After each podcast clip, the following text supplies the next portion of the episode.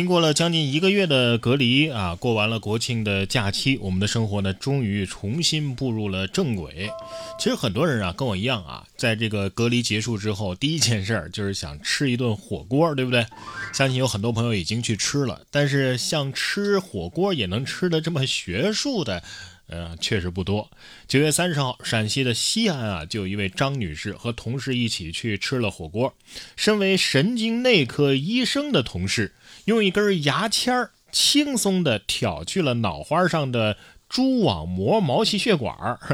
一边挑还一边讲起了脑结构。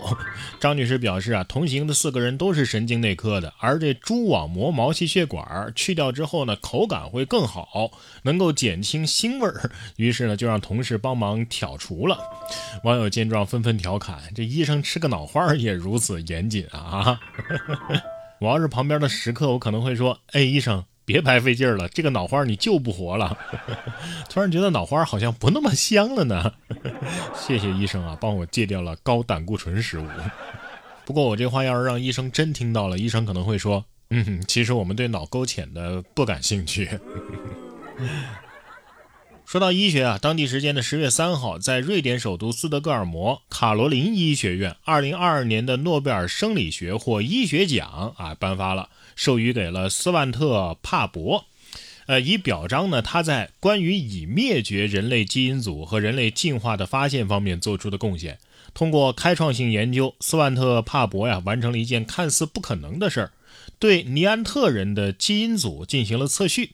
而尼安特人呢是当今人类啊已经灭绝的亲戚。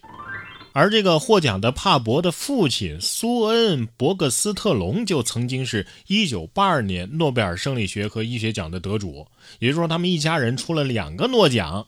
哼，这我要跟我爸妈好好说说了。你看看别人家的父母，这位科学家啊是研究人类学的，而我呢也是人类呀。这么说的话，我就是他的研究对象啊。那么四舍五入，我算不算也得了诺奖了呢？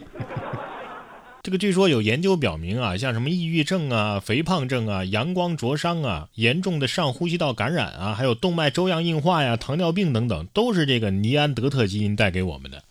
老祖宗，我谢谢你们啊！你们为什么要认这门亲呢？同样是关于诺贝尔奖的消息，北京时间的十月四号，瑞典皇家科学院宣布啊，将二零二二年诺贝尔物理学奖授予法国的物理学家阿兰·阿斯佩。美国的理论和实验物理学家约翰·弗朗西斯·克劳泽以及奥地利的科学家安东·塞林格，以表彰他们在量子信息科学方面的研究贡献。他们通过光子纠缠实验确定了贝尔不等式在量子世界中是不成立的啊，并且开创了量子信息这门学科。哎呀，那今后量子速读什么的这些东西，是不是会打着诺贝尔研究成果的旗号啊？其实这段时间我一直挺奇怪的，为什么没有来电话通知我得奖呢？是不是我手机停机了？明明上个月把话费充足了呀。说完物理，我们再来说说化学。北京时间的十月五号呢，瑞典皇家科学院宣布，将二零二二年的诺贝尔化学奖授予美国加州斯坦福大学、丹麦哥本哈根大学和美国加州的斯克里普斯研究所这三个单位的三位科学家，以表彰他们在发展点基化学和生物正交化学方面做出的贡献。这个还是有点偏生物，是吧？但是。值得庆幸的是，今年的化学奖确实颁给了化学家。据说其中一位教授已经是第二次获得诺贝尔奖了。早在2001年的时候呢，他就凭借手性催化氧化反应方面的这个研究获奖，这也是20世纪第一位两获诺奖的科学家。不过现在我终于知道为什么我没有收到诺奖的获奖电话或者是短信了，因为我装了国家反诈 APP。其实化学啊，离我们并不遥远。这段时间海克斯科技不就很火吗？是不是？科技与狠活。下面这位老太太也挺狠的。十月二号，辽宁营口一位八十三岁的老太太，能够随手在纸上快速写出苯甲酸钠的化学结构式，啊，也是在网上走红了。他的外孙子马先生称啊，自己吃饭的时候说呀，不少酱油里都含有这个苯甲酸钠。姥姥呢，就立刻拿出纸笔写出了苯甲酸钠的结构式，自己感到特别的惊讶。马先生说啊，姥姥毕业于辽宁师范啊，网友纷纷表示，这位姥姥也是太厉害了。老来多健忘，唯不忘化学，是不是？怎么我毕业还不到十年，知识都还给老师了呢？